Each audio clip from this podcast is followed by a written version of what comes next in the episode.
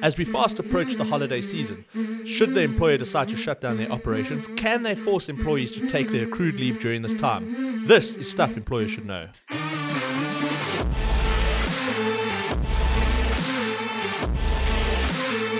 Welcome to Stuff Employers Should Know, the podcast helping you cruise through the legal cruxes of South African employment and labour laws.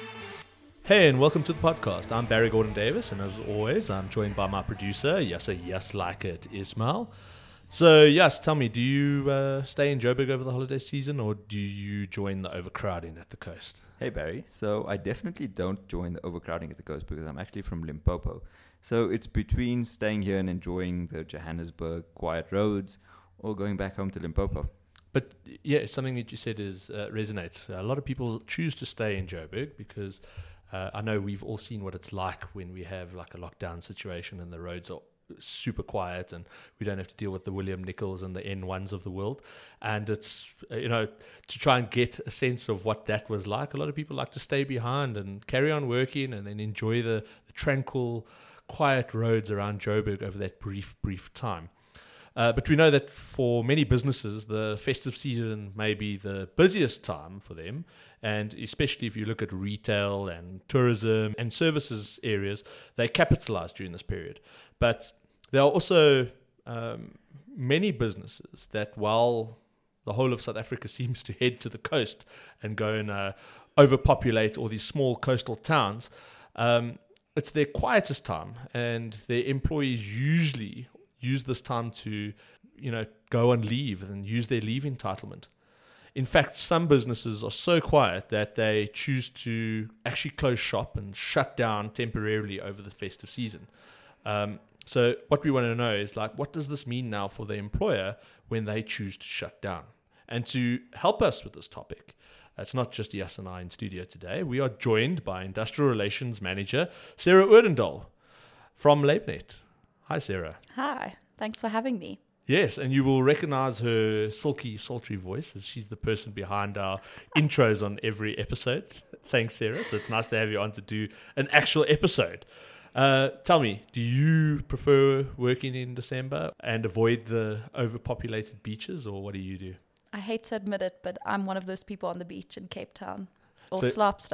Well, and, and I know that you're from Cape Town and Mhm. you now living in Joburg. So even though you go back to Cape Town, do you still sit on the beach and then complain about all the Vaalies? Yes, of course, and I'm entitled to do it. Although I've been in Joburg for ten years nearly. Okay, you you're a Vaalie, so you basically part No, of the Vaalie.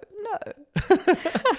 So uh, let's get into the leave entitlement for employees. And employees, I mean, by definition of the Basic Conditions of Employment Act and the Labour Relations Act, uh, how much leave are employees entitled to on an annual basis? So, employees, in terms of the Basic Conditions of Employment Act, are entitled to 21 consecutive days per annual leave cycle.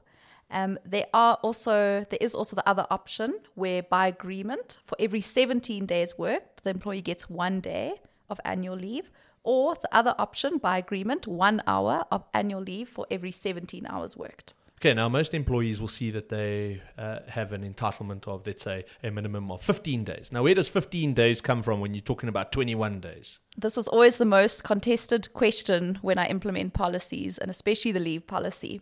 The 15 days stipulates the business days, so the actual working days, excluding the weekends. So if we take it simply, 21 days, if you work five days a week, would be 15 days in a three week leave cycle. So basically, you take those 21 consecutive days, you fit them on any calendar, and where the business days fall within those 21 consecutive days, that's how you determine how much leave you would be entitled to. Exactly. So within those three weeks in the one year annual leave cycle. All right. Now, we also hear uh, employees referring to annual leave and then occasional leave. Is there a difference between the two? So the leave entitlement is exactly the same and it's all the same balance, but occasional leave, it means it's not taken in one go, whereas annual leave, it's taken all in one go. Okay, so there's no separate entitlement in terms of the Basic Conditions of Employment Act for one type of leave and another type of leave, specifically when it comes to annual leave. They both form part of that same balance, and that's what you're saying. Correct, same balance. So, in the payment of that, we also see now with uh, how the world is changing, and we have these um, you know, they call them digital nomads, hybrid working system, people working around the world, people maybe even having um, multiple employers working on commission structures, for example. So we know that somebody that has a basic, they would probably get what the normal entitlement would be. How do we work out what a person gets paid when they take their leave entitlement, but they're a commission earner, or majority of their their um, earnings is commission based? So, in accordance with the BCA, you would take an average over 13 weeks, and then to determine how they actually are paid out that leave would be as per the BCA in terms of their contract. So, is it your 15 days or your 18 working days, which is your three weeks consecutive? Employees simply can't just go on leave whenever they want. They don't just decide today I'm on leave. This is my entitlement. There's obviously a approval process, and most employers have policies with regards to this. A lot of employees might even have it in their contract of employment. Um, you know, where does this come from that employees have to then go and apply? So, again, this is something I always reinforce with employees. Applying for leave doesn't mean it's approved. So please, we often see it where an employee will apply and then take the leave and the manager actually had never approved this leave. So it's not notifying the employer, it's applying and requesting approval. Exactly. And it has to be approved because, in terms of the basic conditions, again, leave is taken at the discretion of the employer, not the employee. Okay, so either by agreement, where they, the parties then agree that this is when the leave is going to happen, or at the discretion of the employer based mm-hmm. on what their operational requirements. Because that makes sense. I mean, uh, it would be detrimental to an employer if every single one of their employees decided to go on leave at the exact same time, specifically mm. if it's occasional leave during the year, right? Yeah, if you just wake up one day and decide I need a me day and take leave. That's a separate topic. Yeah. so um, that leads to our main point, all right? Um, and, uh, you know, as I say, we we have quiet times, and employers um, know that leave effectively, and employers look at leave as a liability because that's technically what it is on their books. We all know that uh, the purpose of leave is far greater than that. The purpose of leave is to give rest and relaxation, and employees would go and accrue that leave, and it's for them to go and keep mental health, and and it's really a good thing from that point of view. And I know we've been talking from a position of the minimum amount that they're entitled to, but we know that a lot of employers nowadays are extending that value by a lot more. They're giving a lot more leave. Their, their contracts might have a lot more leave that they're entitled to. So we can't go less, but we can always go more. Um, so employers might also decide that, you know what, to have people away from the business affects the operations. So I want you to take your leave during those quiet times. And now we get to December and the employer says, you know what, there actually is so little business that is happening between, and it usually happens between the 25th of December and the 1st of uh, January, where they then say, you know what, we're actually going to shut down operations, business is not going to run at all. Um, and now they tell employees, this is when you have to go and leave.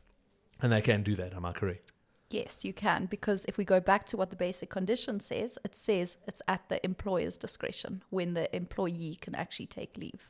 Okay, so it's it's perfectly acceptable for a uh, business owner to say, I'm going to choose to close my business during this period of time, and everybody must then go and leave during that time. So, you know, what about new employees or employees that have taken occasional leave during the year that might not actually have sufficient leave to uh, uh, go on a shutdown, you call it that. So this is where the policy and the contract of employment comes into play. You must please ensure that this is in the contract or the policy so that there's no confusion. The employees know exactly what is required. They know that the company does have a mandatory shutdown period. So if an employee now is aware and the employee it's in the policy it's in their contract and now an employee has actually taken all their leave in the beginning of the year then the employer actually has the ability or can allow then the employee to go into a negative leave balance and then advance the days. Which means that they would then effectively owe the company uh, exactly. uh, working back that. And maybe the answer is the same but a new employee that let's say starts in november I mean, mm. there's no ways they're going to have sufficient amount of uh, leave due to them. The employer has a mandatory shutdown period. Can they now say, well, you haven't actually worked here long enough. You don't have sufficient leave. I'm now actually not going to pay you now for this December period that I shut my business down.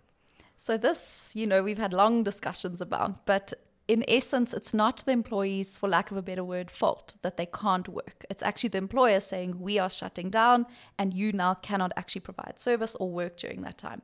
So the employer would then need to put the employee on a negative leave balance, which is exactly the same as we've said previously, where the employee would then owe the employer leave. I mean, that's obviously the most practical aspect Yeah. because, uh, as you say, no fault. It's not the employee that's saying, I'm not choosing to avail myself. Um, they're availing themselves, but it's the choice of the employer to say that I'm actually going to not provide you with work. Uh, they shouldn't then prejudice the employee in that regard. Um, you said having mandatory shutdown periods in a uh, contract or in a policy. What happens if an employer doesn't actually have a mandatory shutdown mentioned in anything, but uh, you know, just the way that public holidays fall, or just maybe the fact that we're coming out of downswing due to COVID, uh, and the employer decides, you know what, let me cut into this leave liability now. In fact, everybody, I'm going to shut down for this month. Can they do so? So, yes, the employer can enforce the mandatory shutdown leave, as the BCA says that annual leave must be taken at a time determined by the employer. Thank you, Sarah. Thank you for your insights and thank you for your time on the show today. Thanks so much, Yas and Barry, for having me. And uh, enjoy fighting the crowds on Clifton or Camps Bay Beach this December. I definitely will. Thanks. And that's another episode of Stuff Employers Should Know. As always, if you want to get in touch, let us know what you think of the show, or if there's a specific topic you want us to discuss on the show, drop us a mail at sesk at labournet.com. And from myself, BGD, and producer Yas, till the next episode, cheers. Oh, in fact, let's hand you back to Sarah to do our outro. Stuff Employers Should Know was proudly brought to you by LabourNet, management's ultimate HR solution. For more episodes from Stuff Employers Should Know, go to Apple Podcasts, Google Podcasts, or wherever you play your favorite shows. Case law or statutes referenced in the podcast are current at the time of recording.